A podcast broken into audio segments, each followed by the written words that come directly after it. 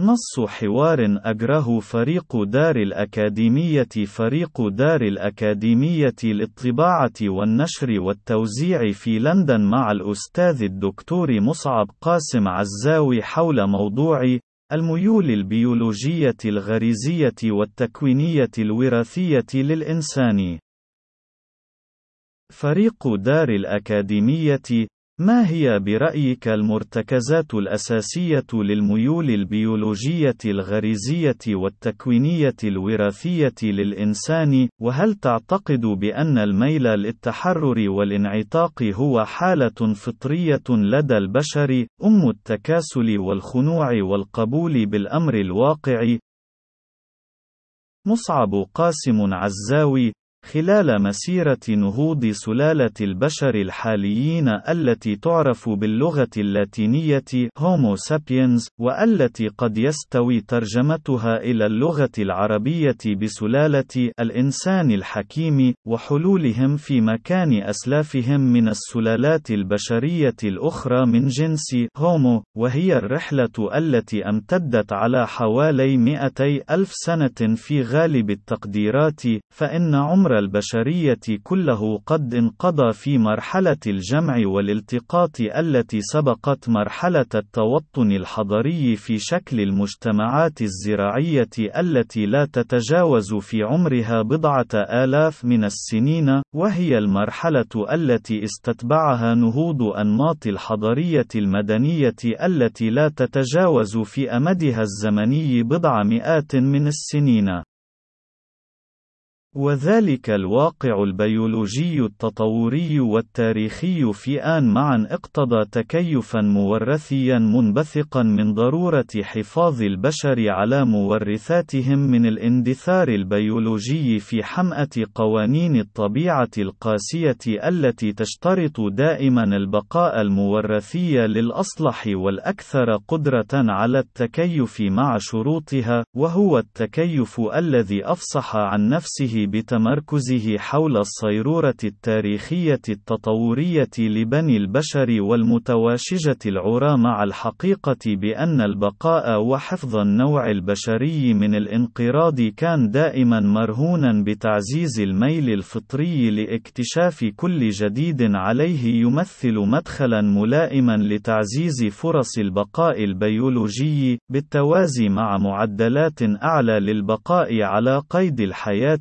وفرص أعلى لإنجاب ذرية تخلفهم من بعدهم لأولئك البشر الذين تحلوا بميول فطرية للالتحام بالمجموعات البشرية التي يعيشون في كنفها، إذ أن العمل الجماعي مثل الوسيلة الوحيدة لمواجهة قسوة الظروف الطبيعية والصعوبات المهولة على امتداد التاريخ التطوري لبني البشر في تأمين القوت والسلامة من كل كل أشكال الضوار في مجتمع تحكمه قوانين الغابة.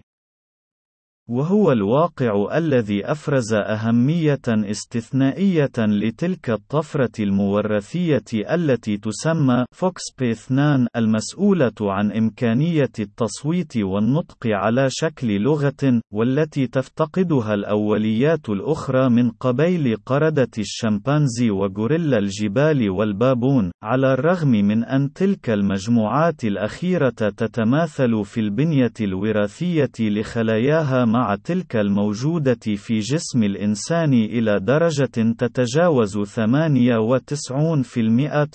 وقد يستقيم التوصيف بأن التصويت والقدرة على الكلام وتخليق اللغة كأداة للتفكير والتواصل والتفاعل مع المحيط الجمعي كانت في كليتها الزناد القادحة لنهوض جنس بني البشر وتربعهم على عرش مملكة الكائنات الحية خلال أمد زمني قصير بالمقارنة مع الرحلة التطورية للحياة على كوكب الأرض التي التي امتدت على ما لا يقل عن أربع مليارات من السنين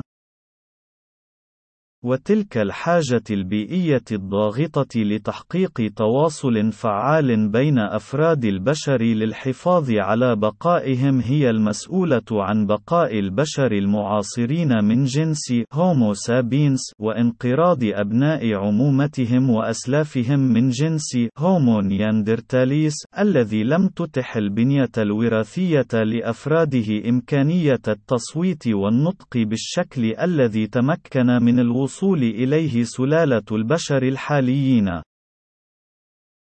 وخلاصة ذلك النموذج التطوري لبني البشر هو أن الإنسان مبرمج وراثيًا لتحقيق أهداف ثلاثة الميل للاكتشاف والتجريب، الإحساس بكينونته من خلال الجماعة التي ينتمي إليها، والحافز الغريزي للتواصل الفعال والمستمر مع أعضاء تلك الجماعة التي يمثل استمرارها شرطًا بيولوجيًا لبقائه،